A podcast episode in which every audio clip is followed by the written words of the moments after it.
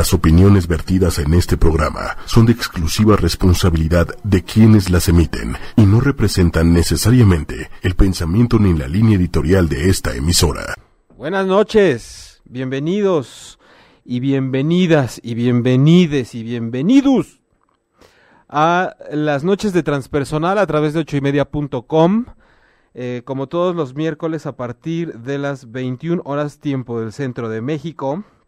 Mi nombre es Jaime Lugo, soy terapeuta emocional y te recibo siempre con mucho cariño y esta vez también con mucho frío aquí en la Ciudad de México y con sueño. Tenemos frío y sueño y tenemos ganas de harinita y de grasita y de dulcecitos y de azúcar y de todo eso que se empieza a antojar a partir de estas fechas en las que se hace inevitable tener que combatir todo lo que tiene que ver con el frío y con la sensación esta que nos da de no querer movernos. El frío nos invita a hacer una pausa, a todo lo que sea menos tener que comer ensaladas, ni hacer ejercicio, ni tomar mucha agua y todo aquello que hace que para enero estemos viendo cómo demonios le hacemos para deshacernos de todo lo que nos sobra como producto de estarnos defendiendo del frío. Y de verdad se los menciono porque he estado viendo últimamente en el consultorio casos de que ya tenemos que empezar a cerrar esos ciclos que tenemos abiertos y concluir de cosas que queremos cerrar y que no nos estamos dando el chance de voltear a ver y parece que los estamos dejando como para cuando me esté tragando las 12 uvas, para cuando esté haciendo mis propósitos. Y como nota les digo, hay que empezar a meterle a esa información y por eso es que también hoy el tema del programa, como lo estuve anunciando en redes sociales, tiene que ver con la terapia de pareja. Terapia de pareja, ¿por qué? ¿Para qué? ¿Cómo? ¿Cuándo? ¿Dónde? ¿Y por qué? Realmente no estamos muy relacionados con, sobre todo cuando la pareja va bien o cuando no hay pareja, no estamos como tan relacionados con para qué me puede servir o para qué lo hace la gente. Y está lleno de mitos, lleno de creencias, lleno de tabú. Y hoy lo que quiero hacer aquí en el programa de esta noche es precisamente hablar para saber si tú te encuentras en una situación en la que has pensado y has contemplado la posibilidad de tomar terapia de pareja y resulta que a lo mejor no es lo que te esperas, a lo mejor no es lo que imaginabas, a lo mejor no te va a servir para lo que necesitas y a lo mejor terminas cambiando de opinión o reconsiderando lo que estás pensando hacer con respecto a la relación que tienes en este momento.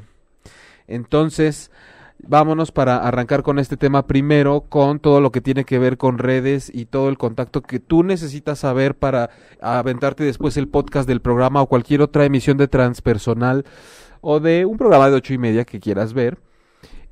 A través de www.8ymedia.com puedes checar el blog y ahí están todos los programas. También puedes irte a las aplicaciones si prefieres bajar una app en vez de estar entrando a la página de internet. Entonces descarga iTunes Radio o... no, ya las mezclé, es TuneIn Radio o iTunes, pero las integré, las dos en una para los que me cacharan. A mí directamente me pueden encontrar en la página jaimelugo.com o en Facebook como Terapeuta Jaime Lugo. Como siempre son bienvenidas sus preguntas, sus cuestionamientos, sus dudas, sus aportaciones, sobre todo en los temas como el de hoy que tiene que ver con todo esto de pareja, que durante el poquito más de un año que llevamos en el programa, hemos abordado siempre muchos temas que tienen que ver con las dinámicas de pareja, los conflictos, los patrones, los complejos, las infidelidades, la comunicación, y poco a poco también estaré retomando cada uno de estos incisos, pero hoy el tema va más hacia, como les decía al principio, terapia de pareja como cuestionamiento. Y sobre todo también porque en estas fechas han llegado mucho este tema a mi consultorio, más que nunca. Violeta, buenas noches, ¿cómo estás? Bienvenida, te mando muchos besos, igual a ti Nancy Arce por estar acá.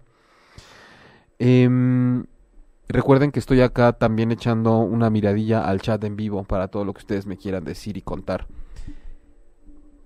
Terapia de pareja es un tema recurrente y lo que me interesa, como les decía al principio, es que podamos desmitificar algunas cosas, que puedan echar luz en el asunto para saber si es lo que ustedes están buscando o no, y para platicarles algunas de las experiencias bajo mi enfoque de cómo es que se puede abordar y para qué puede servir y cómo es que funciona también para cuando queremos encontrar un camino distinto al que tenemos en nuestra relación y no estamos viendo más alternativas, a que si terminamos es un fracaso y a que permanecer juntos es un triunfo.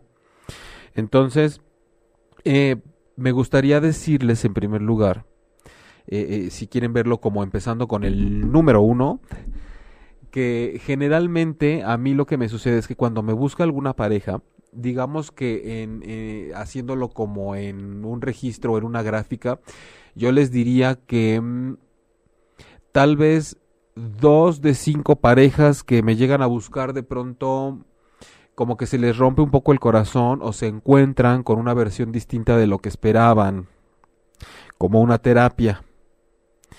Una es el hecho de empezar a trabajar juntos, como que no conciben o conciben más bien que la terapia de pareja, yo le llamaría en mi caso terapia para parejas, no tiene que empezar estando las dos personas juntas desde la primera sesión, ¿no? Porque justo los problemas se dan estando juntos, la falta de comunicación se da porque están juntos, conviven en el mismo espacio, y entonces es como, ¿por qué empezar, carambas, la terapia juntos? ¿Por qué si claramente hay un problema en lo que se están teniendo y queriendo que decir, por qué no darse el espacio para poder platicar de sus propios asuntos para después hallar un punto de encuentro en el cual podamos empezar a trabajar ahí sí los tres, como terapeuta y la pareja? Pero es lo que veo realmente como unas de las primeras inconsistencias, y tengo que aclarar que es muy al margen y respetando la forma de trabajar de otros terapeutas. No estoy diciendo que no sirva, pero yo lo que he aprendido con el trabajo con parejas y con temas de pareja es que cada uno necesita su espacio en el cual pueda atender su historia de vida, porque lo que sí me puedo atrever a asegurarles es que en una situación de pareja siempre se da por asuntos que trae cada uno arrastrando de su historia de vida, de su historia familiar, desde tiempos en los cuales no conocían ni siquiera la pareja con la que están en ese momento.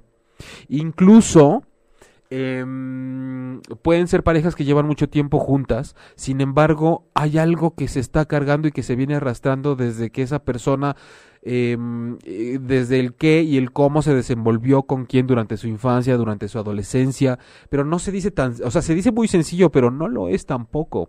Hay que estar bien conscientes de que yo traigo lo mío y tú traes lo tuyo, y que hay una diferencia y que en la pareja no puede ser la otra persona responsable de lo que a mí me faltó, ni yo puedo andar cargando con las carencias de la pareja con la cual yo estoy. Pero bueno, esos ya son algunos como bullets, como puntos ahí a resaltar de por qué quise abrir este programa mencionando que una de las primeras creencias que se derriban cuando hay que tomar terapia para pareja es que sorpresivamente lo conveniente es que cada quien empiece a tomar un proceso individual, al menos las primeras sesiones. Uno va viendo como de qué tamaño, según el sapo es la pedrada, para saber en qué momento podemos hallar un punto de encuentro donde los tres empecemos a trabajar después de descargar y liberar cierta energía. Mon Mosa también saluda, muchas gracias por estar acá, Mon Mosa.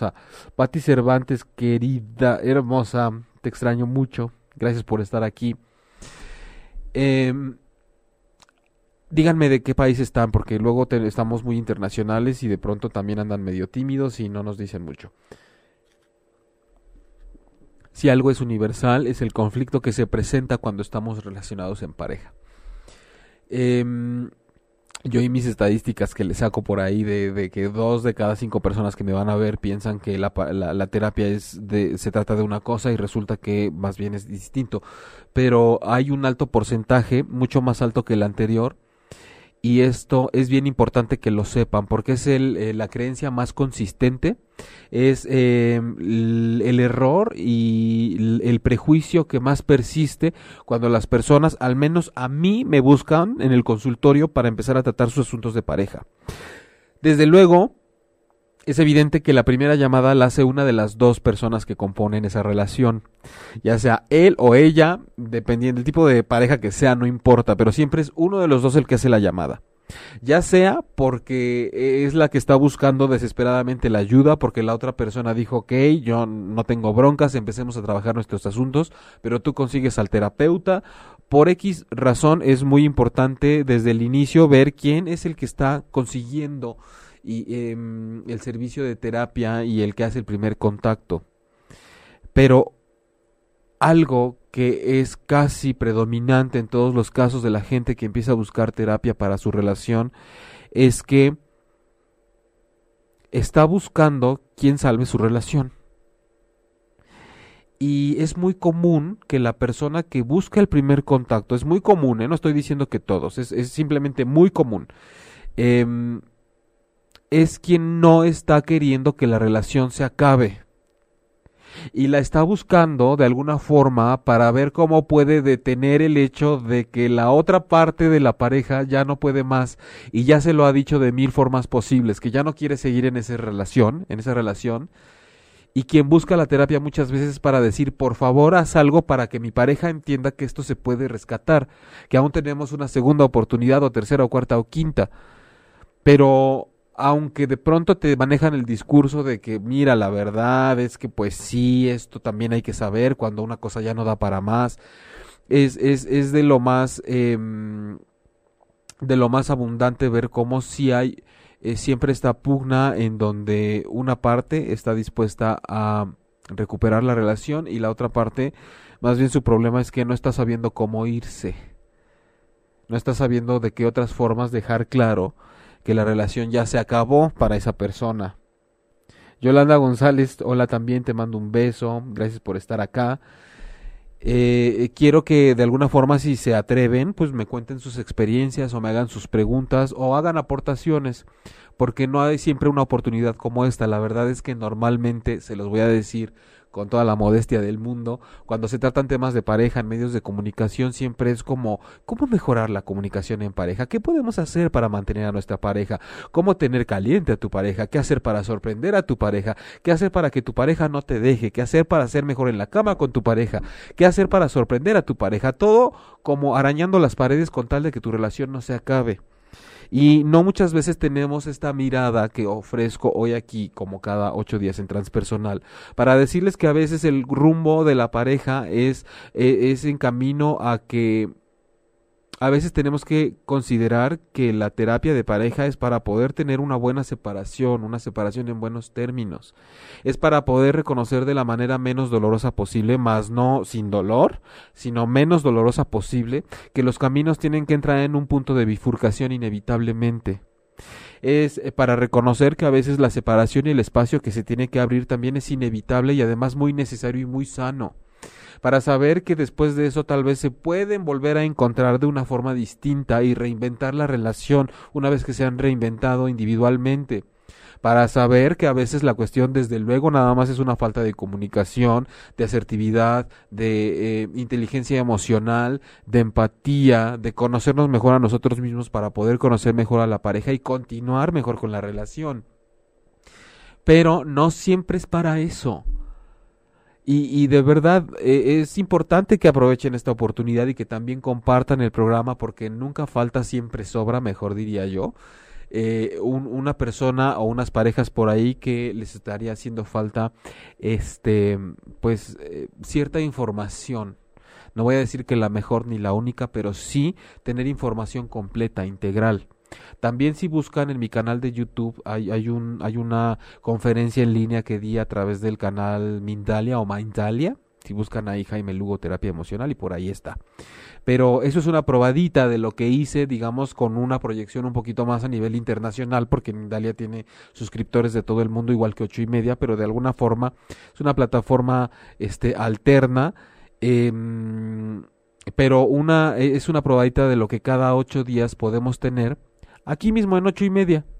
La conferencia está colgada ya, pero es también para que vean cómo esto que hacemos aquí juntos todos los miércoles lo tenemos gratuito, y además es como una conferencia semanal, una clase semanal, una terapia semanal si así lo quieren ver, así que a compartir también hoy que estamos con el tema de pareja. Pero entonces retomo que uno de los principales creencias que hay que empezar a trabajar cuando se busca terapia de pareja es que no es, y tú que estás viendo y que tal vez ya te ha pasado eso por la cabeza, directo a los ojos te lo digo, la terapia de pareja no es para convencer a tu pareja de que no te deje. No es para convencer a tu pareja de que eres un partidazo y de que ha estado equivocada o de que la están mal aconsejando para que no esté contigo. Si tu pareja en este momento no quiere estar contigo es por algo. Tranquilo, tranquila, calma, paciencia, no se va a acabar el mundo. A veces le damos muchas vueltas al tema porque no es posible que me quiera dejar, porque no es posible que quiera echar por la borda todo este tiempo que llevamos juntos, y mucho menos si ya tenemos hijos, si ya tenemos años de casados. Tengo casos en el consultorio en donde va la gente con una fractura en el alma del tamaño de llevaba 50 años casada o casado y hace un año me acaba de decir que ya no quiere estar conmigo, que ya se acabó, que ya no está a gusto en la relación, así como si fuera, ya no me gustó la torta, ya no la quiero. 50 años de matrimonio, ¿no? Hijos adultos, toda una vida, todo un cúmulo de retos atravesados y superados entre los dos, inversiones, ganancias de todo tipo, para que de pronto, rumbo a tus 70 años, te digan, ¿cómo ves? Como que siento que ya no quiero. Desde luego para formar otra relación o porque deciden seguir su camino por otra parte, pero estamos hablando desde las parejas recién formadas, casadas o no, que están experimentando una nueva vida en pareja y hay inconsistencias que nos dicen que tenemos que aprender a relacionarnos porque no podemos funcionar todo el tiempo nada más como lo que vimos con nuestras mamás y nuestros papás. No nos podemos quedar ahí tratando de reproducir el mismo modelo siempre, aunque tenemos que hacerlo para darnos cuenta que hay formas distintas. Y hay desde eso hasta ya no quiero estar contigo. Cuando nos conocimos a los 20 y hoy que tenemos 70, ya no quiero estar contigo. Imagínense, de la fisura a la fractura, diría yo, de la fisura del rasguño a la falla de San Andrés. De ese tamaño se llegan a poner las cosas con los temas de pareja. Y sea del tamaño que sea, aún así llega la gente a veces para decir, quiero que nos ayudes porque yo creo que está confundido, yo creo que está confundida, yo creo que se puede recuperar la relación. Desde luego ha habido casos en los que la gente encuentra en no lo que está esperando encontrar, y si ha habido por ahí del tiempo que llevo en el consultorio, por ahí 2, 3 casos de gente que desde luego ya no vuelve, porque me lo han dicho frontalmente. Yo pensé que esta terapia era para recuperar mi relación. Si no es para eso, a mí no me interesa seguir viniendo. Y desde luego eso siempre lo opina la persona a la cual están queriendo dejar, y la cual está creyendo que la terapia es para que convenzas a la otra persona de que no le conviene dejarla y de que no debe romper la relación. Entonces, desde luego ahí estamos hablando de un momento de negación, sobre todo a trabajar con uno mismo, ¿no? Es importante también darnos cuenta cómo en una terapia de pareja es clave el hacerlo de una forma o de una manera oportuna. También han llegado casos conmigo de gente que me habla y me dicen, es que estamos empezando la relación, desde luego los problemas no son tan graves todavía, pero empezamos a notar que tenemos problemas de comunicación desde muy tempranamente formada la relación. Entonces nos interesa emprender un camino mediante el cual podamos aprender a comunicarnos mejor, y eso es para dar un aplauso, eso es como la medicina preventiva de alguna forma. Entonces, hay mucho que hablar de los temas de pareja, pero con esto para abrir boca es cuando es así como quiero empezar a calentar el terreno, ahorita que hace frío, de terapia de pareja, cómo y por qué y para qué sobre todo. Ya tenemos varios para qué no es. No es para convencer a la pareja de que no te deje, no es para convencerla de que eres su mejor opción. No es para que se dé cuenta de lo que puede perder si te deja, porque a fin de cuentas, con o sin hijos, tenemos que saber que el estarnos resistiendo a algo que es inminente puede causar más sufrimiento, como lo hemos dicho varias veces aquí en el programa. El sufrimiento es resistirnos al dolor que ya de por sí está ahí. Violeta dice, toda relación requiere de las dos partes en todos los sentidos. Sí, Violeta, para la separación incluso no basta con que una persona, por ejemplo, esté queriendo dejar la relación. Necesitamos de la colaboración de la otra persona, porque la resistencia de uno puede hacer el proceso más difícil para el otro. Y sobre todo, algo que sucede cuando la parte que no quiere terminar con la relación se está viendo resistente ante la separación, es que evidentemente le va a costar muchísimo más trabajo sopesar todos los castillos en el aire que empieza a hacer conforme no sucede la separación. Porque algo que sucede con quienes no quieren retirarse de la relación todavía y quieren sostener algo que muchas veces ya no existe, es que con cada esfuerzo que hacen por cambiar lo que tal vez tendrían que haber cambiado desde antes en su relación, empiezan a tener algunos pequeños resultados, y la otra parte pues a veces es como, órale, pues sí, chido, gracias.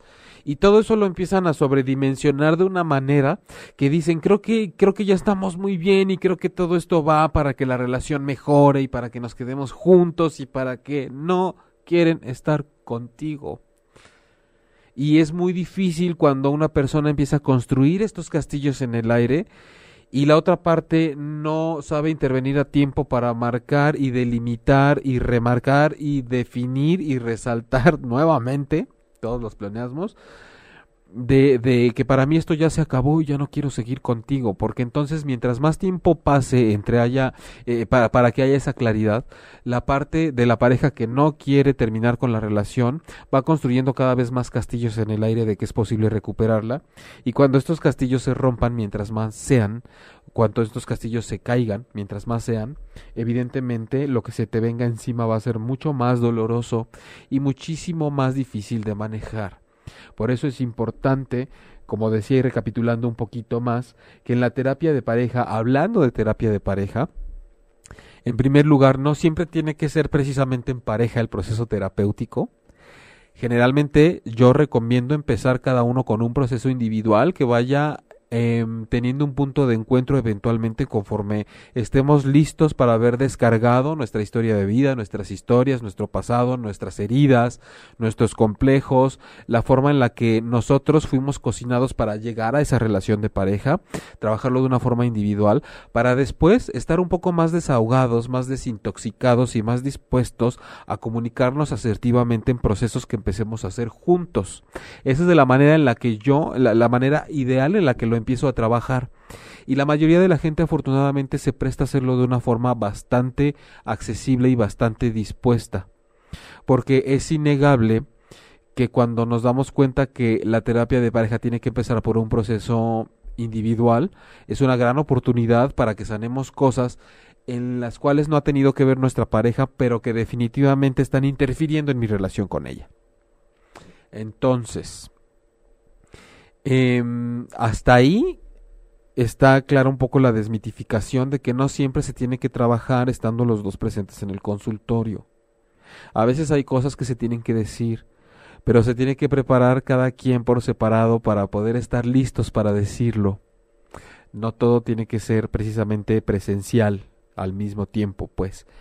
Inconsistencias que yo he visto con terapias de pareja tradicionales, ya sea porque sé cómo las hacen o porque conozco a gente que las ha tomado o porque las mismas personas que toman terapia conmigo me refieren cómo han sido sus otras terapias de pareja. Independientemente de que muchas evidentemente tengan resultados extraordinarios. Todos tenemos lo nuestro, tenemos nuestros detallitos. Unos terapias nos salen perfectas y otras por alguna razón nos configura para que podamos trabajar juntos. Hay problemas de pareja que son muy profundos y de pronto hay terapias y terapeutas que los trabajan de manera como diciendo, vamos a hacer unos acuerdos muy bonitos. Entonces, más allá de estarle escarbando para saber qué trae cada quien en su historia de vida, además uno delante del otro, o sea que es como, por Dios, no van a poder descargar todo lo que traen mientras más juntos persistan en que estén en el consultorio. Pero empiezan a ser como de, a ver, paso 1, hay que respetar los sentimientos de tu pareja cuando esté hablando, ¿no? Entonces la pareja está así como anotando, sí, punto 1, hay que respetar, muy bien, problema 1 solucionado. Hay que validar los sentimientos de tu pareja. Cada vez que le moleste algo, tienes que darle la oportunidad de que te lo mencione y que te lo exprese. O sea, cosas como muy de, ya sabes, no corro, no grito, no empujo. Preguntarle qué le molesta. Poder decirle qué me molesta a mí también. A ver, justo el problema está siendo porque desde luego no está habiendo una comunicación en lo que me molesta y en lo que le molesta y estamos sacando chispas.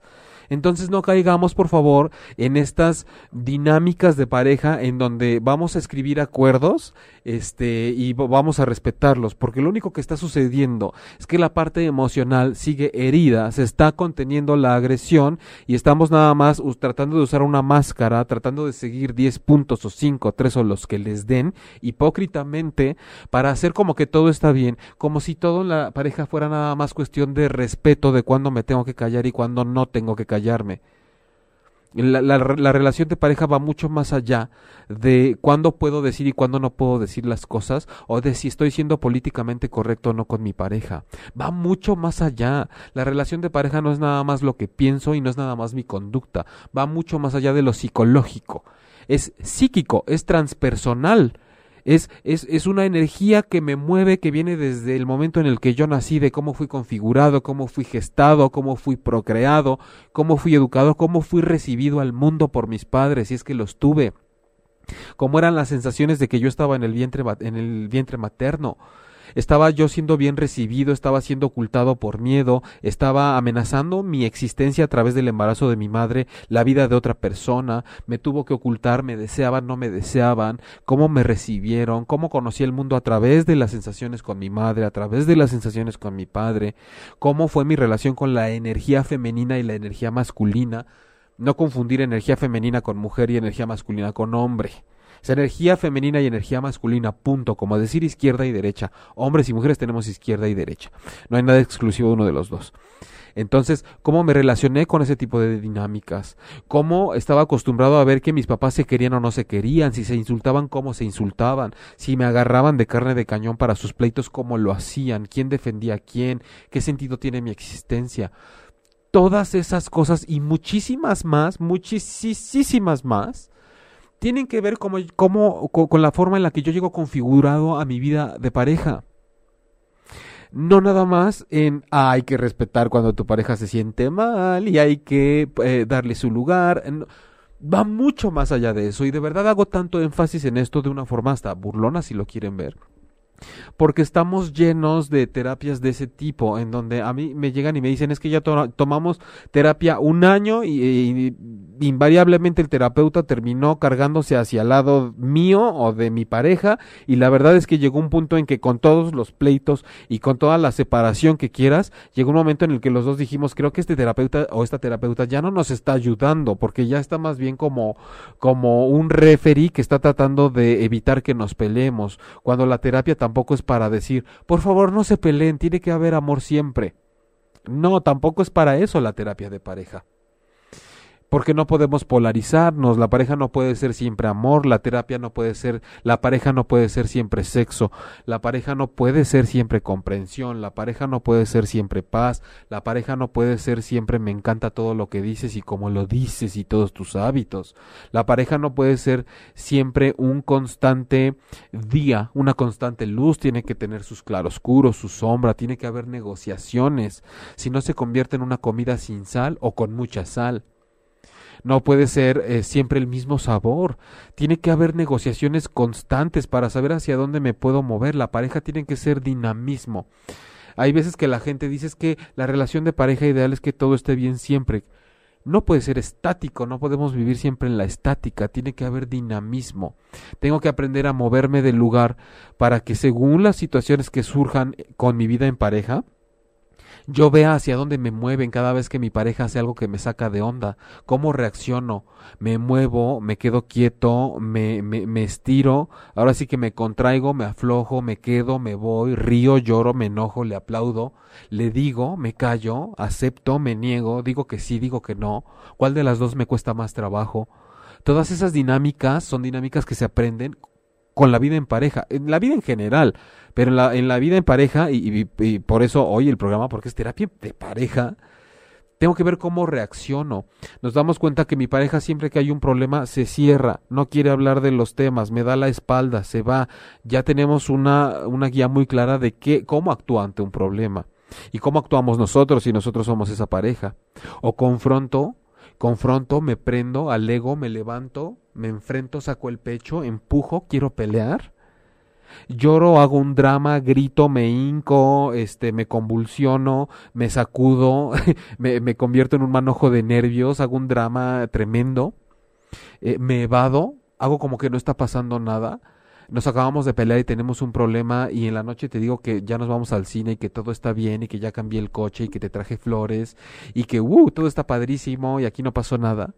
Hay muchas formas de afrontar los problemas que se viven en pareja y para eso es importante saber que existen todas esas aristas y esas posibilidades. No podemos basarnos nada más en reglas de conducta y reglas de respeto porque todo estará pasando mientras por dentro seguimos encabronados por los problemas que hay, tratando nada más de ser medio polites con la pareja. Kika, qué gusto escucharte, tema escabroso. Kika, buenas noches, qué gusto que estés por acá.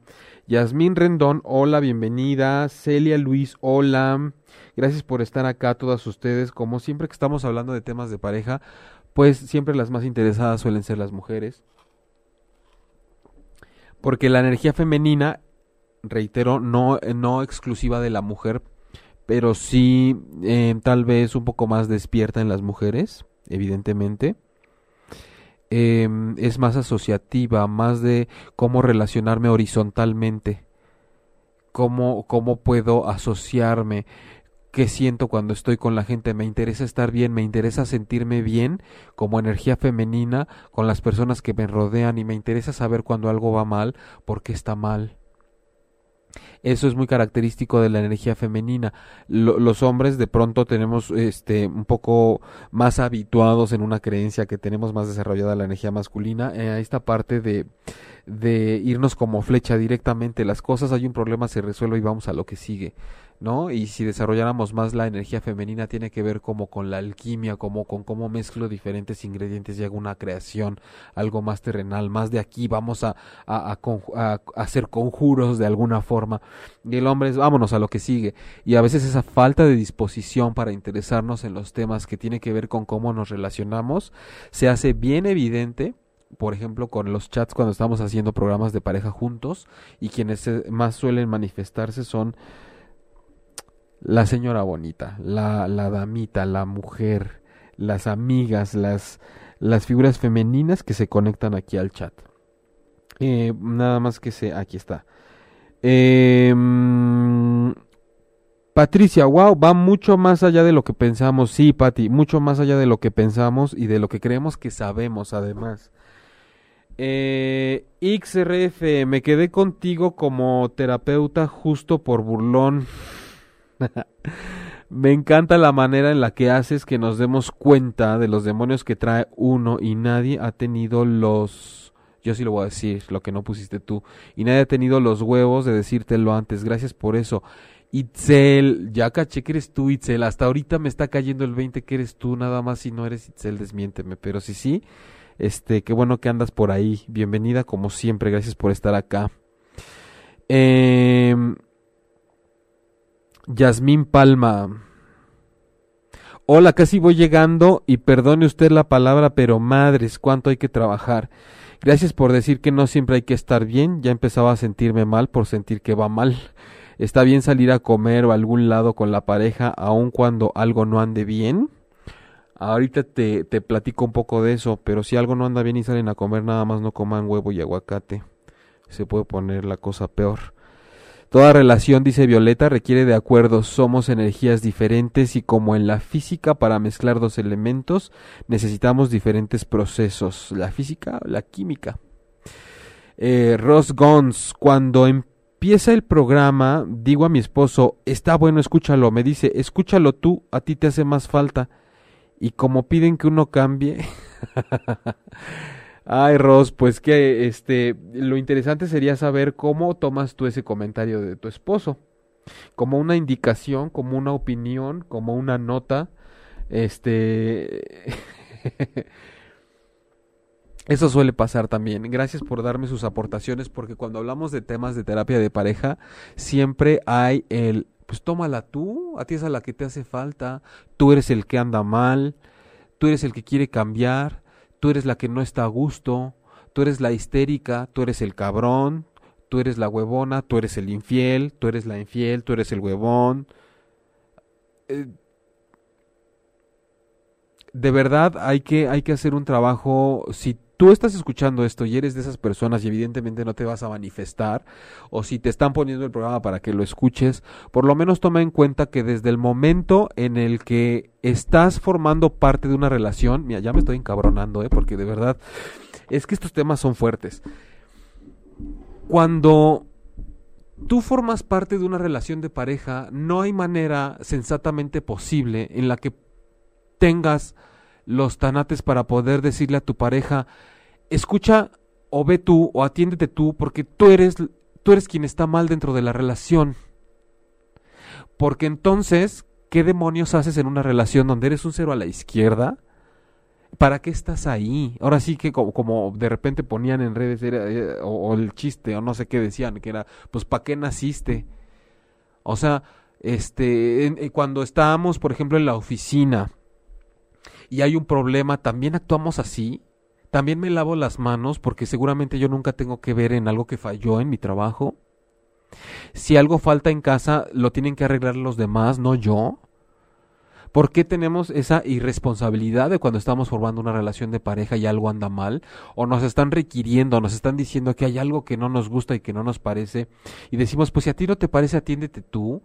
Aquí la única persona que tiene que aprender eres tú. ¿Por qué somos así? O sea, de quien se trate, seas hombre o mujer, estés en etapa de noviazgo, de divorcio, de matrimonio, siempre en una relación tienen que trabajar las dos personas, por separado si quieren, ya no para rescatar la relación, pero sí para hacer un recuento de cómo salí yo transformado de esa relación. Incluso un caso extremo, donde una parte de la pareja se madre a la otra, por ejemplo. Desde luego, no podemos darle la vuelta al hecho de que la violencia es condenable y no puede suceder, y que siempre quien se va a los golpes y que abuse de su pareja evidentemente tiene un problema, pero hay que preguntarle a la persona que está siendo golpeada por qué demonios estás ahí donde te están golpeando a cada rato. Y ahorita yo se los estoy diciendo así porque estoy aquí, porque estamos platicando así como de cuates, como quiobo, como que nada más nos falta la cuba o el té o lo que quieran. Evidentemente en el consultorio es un trabajo mucho más acompañado, más compasivo, más de uno a uno, más de una presencia de poner en juego el espíritu, el pensamiento, es decir, está uno ahí para el otro. Pero quiero hacer esta acotación, y la estoy haciendo en este momento porque alguna vez en una reunión me dijeron, es que tú a veces dices las cosas de cierta forma en el programa. Sí, porque este es un trabajo de difusión, este es un trabajo de alguna manera como de conferencia, de charla. No puedo hacer un trabajo realmente terapéutico aquí porque evidentemente sabemos cuáles son las diferencias. Porque se quejaban alguna vez de que cuando hablé de infidelidad y me decían, es que no es posible que tú digas que la infidelidad se debe superar. Desde luego lo estaba diciendo una persona que llevaba 2 años que no podía superar una infidelidad. Entonces me estaba pidiendo a mí la compasión a través del programa que no le habían tenido a ella durante el proceso en el que fueron infiel y durante todo el tiempo de terapia que le faltó y nunca tuvo. Entonces hay que ser muy cuidadosos, yo en este caso con la forma en la que les estoy presentando la información, para que no crean que yo en el consultorio me pongo a manotear y a regañar, ¿no? Desde luego hay que saber presentarlo de una forma cuando es un proceso terapéutico individual, en privado y en confianza, y otra cosa cuando estamos difundiendo algo. Son cosas muy distintas, pero premisas siempre son las mismas. cuando estamos en una situación de pareja de la cual no nos podemos salir porque estamos siendo constantemente maltratados, hay que averiguar por qué estamos ahí, no porque la otra persona es así con nosotros, no porque la otra persona no cambia, no porque me maltrata cada rato y porque no llega el momento en el que se dé cuenta que yo valgo la pena y me deje de maltratar. No, esa es una irresponsabilidad tremenda. Tenemos que trabajar con por qué estás tú ahí y por qué a lo largo del tiempo no te mueves, por qué, como decía hace rato, ante una circunstancia crítica, por qué te mueves o no te mueves, te alejas o te acercas, te contraes o te aflojas, te enojas o te evades, enfrentas o te das la vuelta, te duermes, dejas de comer o comes mucho, engordas o adelgazas. Gritas o te callas, lloras o te enfermas, por ejemplo, porque mucha gente está constantemente enferma y es porque así está prefiriendo actuar lo que está pasando dentro de su relación. Yasmín Palma, hay que evitar el aguacate para el coraje, es lo único que sé. Ay, qué bueno que volviste a poner porque tengo que contestarte eso que me pusiste ahorita. Lo que me preguntaron, de que si es bueno irse a comer con la pareja cuando la relación no va bien. Erika, ¿cómo saber cuando se necesita en pareja o primero independiente? Erika, yo lo que te puedo decir es que siempre es importante e indispensable empezar un proceso de terapia que es para pareja, cada uno con su sesión individual. Yo lo que hago es que a partir de eso determino si tenemos que seguir trabajando individualmente, por lo menos, nos vamos paso a paso, por lo menos las siguientes 2 o 3 sesiones, si es un caso de pareja en el cual podemos irlo combinando. Yo tengo, por ejemplo, sesiones en las que de repente va cada quien a su sesión semanal, pon tú uno el martes y otro el jueves, y en la siguiente semana hacemos una sesión de pareja juntitos y a la siguiente otra vez nos volvemos a separar. Yo tengo casos en los que llevamos varias semanas trabajando con cada uno en lo individual y sin prisa vamos a ir viendo poco a poco en qué momento del camino nos juntamos, porque todavía hay mucho que decir cada quien por separado. Lo que sí no, yo creo que es una pérdida de tiempo es empezar a juntarlos desde el principio, el que el consultorio se convierta en un ring en el cual solamente van a de alguna forma reproducir lo que está pasando en su casa y el terapeuta termine siendo nada más un referee y no aporte nada. O solo calma, no le falta el respeto, déjala hablar, dijimos que aquí se tenían que comunicar los dos, eso no sirve de nada, honestamente, no puede desembocar en eso una terapia de pareja, se tiene que trabajar con la historia de cada quien. No, de quedamos que ibas a respetar sus sentimientos. No, o sea, eso evidente no sirve de nada. Eso del respetar lo del otro tiene que ser una consecuencia del trabajo que se haga previamente. Violeta, cierto, es la química, así es, querida. Erika, háblanos el tema, ¿por qué y para qué en terapia de pareja? Rosa, exactamente, de verdad, tienes la boca llena de razón, por eso me gusta escucharte. Y también porque tengo, evidentemente, ¿no? Son cosas que he vivido y que les puedo decir que en una relación estable, honesta, siempre tiene que haber cosas que digas, no chingues, esto no, o sea, ¿por qué eres así? Y que la otra parte te diga, pues, ¿y por qué siempre reaccionas así cuando yo soy así? Entonces es como, ok, bueno, puedo vivir con eso. No era tan grande el problema. En consultorio, pues también a veces se necesitan palabras fuertes, en tono fuerte, pero con afán de ayudarnos, lo he aprendido de mis terapias. Sí, Yasmín, la verdad sí. Itzel, se me quedó muy grabado cuando me dijiste, a ver, deja abro el comentario completo, cuando me dijiste, no sé por qué la gente cree que separarse está mal. Al creer perdido todo es cuando comienzan los verdaderos cambios y en ambos casos, si vuelves o no, al final serás mejor persona y mejor pareja. Debería ser una regla separarse para poder pensar mejor. Sí, Itzel, la verdad es que en pareja le tenemos siempre miedo a la separación, al espacio que se abra para poder estar mejor después, y la verdad es que pareciera que hay que llevar hasta las últimas consecuencias la insistencia por permanecer juntos a pesar de que las cosas no estén bien. Con lo que me preguntaban hace ratito con respecto a que si está bien que nos vayamos a comer cuando hay problemas, lo quiero ligar un poquito al comentario que hizo Itzel ahorita. No tienen por qué tragar juntos si no se soportan. O sea, si hay un periodo en el que de verdad no están bien, no tienen por qué sentarse a comer juntos, no va a pasar nada. Hay que aprender también a hacer espacios. Hay parejas que aunque la estén pasando muy bien o muy mal, como polarizado, es pero tenemos que estar juntos, pero tenemos que estar de la mano.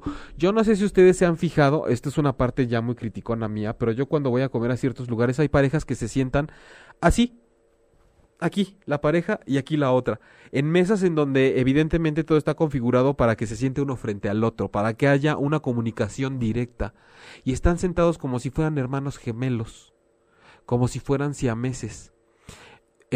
Yo tengo mis reservas y mis hipótesis al respecto, más allá de que sí es cuestión de cómo se acomoda cada quien, ¿eh? Desde luego que hay factores que simplemente son, pues, así nos acomodamos y punto, pero yo tengo que profundizar más en mis investigaciones al respecto, porque según yo es como juntos, no frente a frente. La pareja es uno frente al otro y también juntos, pero para andar juntos y caminar el camino. A veces hay que saber cuándo nos tenemos que poner frente a frente y cuándo al lado de la pareja, y cuándo desde luego también es sano dar la espalda. Pero en toda esta cuestión de irnos a comer, me hicieron pensar en un caso que tuve en el consultorio de una pareja que se estaba separando, pero la parte masculina de la pareja ya se había retirado y la parte femenina estaba haciendo todo lo posible por atraerlo de nuevo a la relación. El sujeto ve que ya estaba decidido a dejar la relación de pareja y ya se había ido a vivir aparte y ya estaba totalmente decidido de que el divorcio era inminente, por alguna razón que evidentemente era necesario trabajar la parte individual. Me decía, lo que no sé es por qué cada vez que me habla por teléfono no puedo decir que no a los encuentros sexuales, sexuales y no sexuales, ya estando en la puerta del divorcio.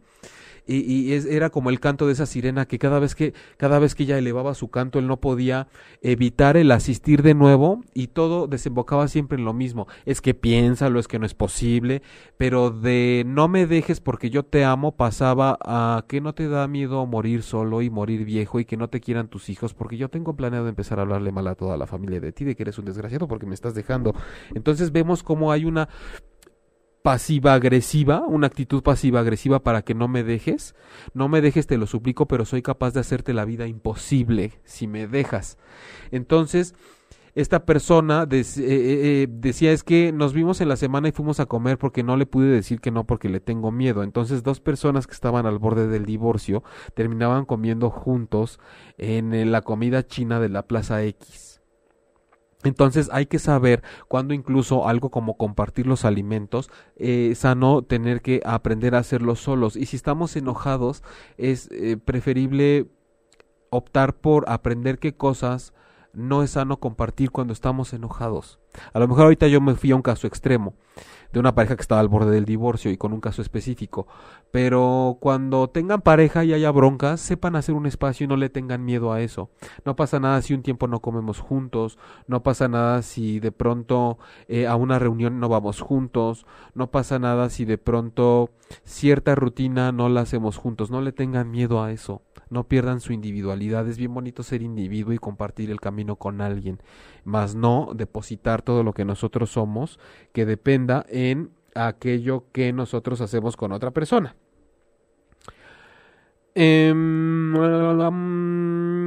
Kika, ¿cuándo saber que ya no funciona la relación de pareja? ¿Qué puntos son importantes? Poner atención.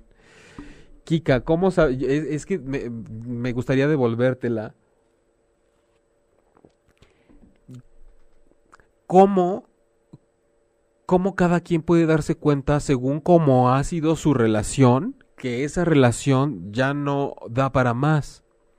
Yo creo que más allá de dar unos puntos estandarizados, bueno, que al final sí sería como estandarizarlos de alguna manera, nosotros estamos muy acostumbrados y tenemos maestría en hacernos güeyes, en hacernos muy, muy güeyes. El ser humano tiene la capacidad de saber cuando es feliz y está cómodo en una relación y sabe cuando ya no. pero somos expertos en evadirnos, porque nos da miedo reconocer que una cosa ya no da para más, o reconocer y hablar y hacer palpable un problema a través de la voz. Entonces, todas las parejas tienen diferentes dinámicas. Por ejemplo, para algunos será muy representativo que antes iban al cine cada semana juntos y de pronto lo han hecho por separado porque se dan cuenta que así están más a gusto y son más felices, y de pronto el abrir una distancia tan grande durante tanto tiempo te hace ver que a lo mejor ya nada más eres roommate de tu pareja. Y no tanto por la parte sexual que se deje de compartir, sino porque nuestro proyecto de vida se separó. Ajá. Y por otro lado, hay personas que pueden pasar todo el tiempo juntas, como decía hace rato, y hacer todo juntas y decir, pero es que es un pedo cada que comemos juntos, es un pedo cada vez que vamos juntos al cine, es un pedo cada vez que vamos a casa de su familia, es un pedo cada vez que va a casa de mi familia, todo es un problema, pero estamos siempre juntos. Y hay parejas que abren más distancia y más espacio en sus actividades, y resulta que el poco menos tiempo que pasan juntos es padrísimo. Entonces cada quien debe tener el parámetro y dejar de hacerse güey para saber cuando su relación ya no está funcionando. Algo que yo les puedo decir es que hay que hacer otro programa, porque ahorita ya tengo que empezar a despedirme, pero no se vayan con la finta de que cuando hay infidelidad o deja de haber sexo en sus relaciones porque la relación ya se está acabando o va mal. Eso es muy relativo. El tema de la infidelidad es algo que nos tiene muy manoseado el cerebro y muy intoxicada el alma, porque significa que entonces ya no quiere estar conmigo, y eso no siempre es verdad. El tema del sexo hay que ser muy sabios para manejarlo, porque el sexo en una relación seria que perdura y donde las dos personas envejecen juntas, el sexo es lo primero que se va a ir. Entonces, no es tan grave que se acabe, no es tan grave que haya una infidelidad, pero estas son cosas en las que se va a poner sabroso y se va a poner rica la mesa de debate entre ustedes y yo la próxima semana, que siga con este tema y que hablemos de la infidelidad y del sexo dentro de la relación de pareja. ¿Cuándo sí significará que se está acabando o no? Solo porque me duele significa que está pasando algo malo, significa que mi valor está yéndose a los suelos solo porque me ponen el cuerno. Eso nos lleva a la crisis. La crisis en la pareja está mal. La crisis puede hacer crecer una relación de pareja. Entonces, ¿por qué no me acompañan aquí el próximo miércoles a las 21 horas tiempo del Centro de México, como siempre, por 8ymedia.com, para que podamos compartir este tema juntos? Y yo, mientras tanto, les agradezco a todos ustedes por haber estado conmigo. Violeta, sí, un programa para ese tema. Vanessa Hernández, ¿cómo expresar a mi pareja que no me siento a gusto ya que él no quiere que nadie sepa de nuestra relación? Vanessa, ¿qué te parece si abordo este tema el próximo miércoles, empezando el programa a las 21 horas? Te invito para que estés acá, porque es una pregunta muy interesante y ahorita el programa ya se está acabando. Yasmín Palma, ¿hacemos güeyes? Ay, ¿a poco? Siento que ya me he hecho güey un tiempo. Pues sí, es como el aire que respiramos. Me cayó la pedrada, pero me dio risa. Laura de la Rosa, te quiero mucho, muchos besos. Vianey Knox, saludos. Kika Dosa, no te vayas. Priscila Patiño, tú muy bien, cuñis. Yo tengo ganas de ir a Mexicali, espero que se me haga este año y si no para el otro, espérenme, no sean así. Muchas gracias a ustedes por haber estado acá conmigo, gracias a Diego en cabina, muchas gracias por estar compartiendo estos temas conmigo, por ser testigos de todas estas cosas que se me ocurre decir acá, que bueno, no son ocurrencias, realmente son un poco como testimonio de la experiencia en terapia. Les recuerdo que en www.jaimelugo.com me encuentran para terapia presencial aquí en Condesa, Ciudad de México, o en línea desde cualquier parte del mundo. Les recuerdo que en 8ymedia.com pueden encontrar los podcasts del programa, también en las aplicaciones iTunes y TuneIn Radio. Y muchas gracias por haber estado acá. De verdad, vénganse el próximo miércoles 21 horas tiempo del Centro de México para seguir platicando de temas de pareja, específicamente de infidelidad y de sexo. Y por favor, Vanessa Hernández, te espero porque voy a dar algo de lo que tú me estás preguntando. Último comentario, Itzel, creo que cuando sigues dentro del problema queriendo resolver el problema en sí, estás como hámster dando vueltas. Salte de la rueda y podrás visualizar mejor. Gracias por esta metáfora que nos das, Itzel, porque definitivamente es como estar leyendo. Si yo hago esto, no alcanzo a apreciar bien lo que ustedes me están diciendo. Si abro un espacio y me salgo de esta saturación, podré apreciar mejor lo que ustedes me están queriendo decir. Va a estar bueno el próximo en vivo, así es, va a estar bien bueno. El próximo miércoles sin falta, aquí estaremos, Rosgons. Yasmín, ¿y por qué no comer huevo también por los corajes? Gracias a ti por compartirnos tanto y acompañarnos en nuestro camino. Es que la creencia, dice Yasmín, que el huevo y el aguacate hacen daño para los corajes, no nada más el aguacate. Entonces, les quiero mucho, gracias por estar acá y nos vemos el próximo miércoles. Si te perdiste de algo o quieres volver a escuchar todo el programa, está disponible con su blog en 8ymedia.com. Y encuentra todos nuestros podcasts de todos nuestros programas en iTunes y TuneIn Radio. Todos los programas de 8ymedia.com en la palma de tu mano.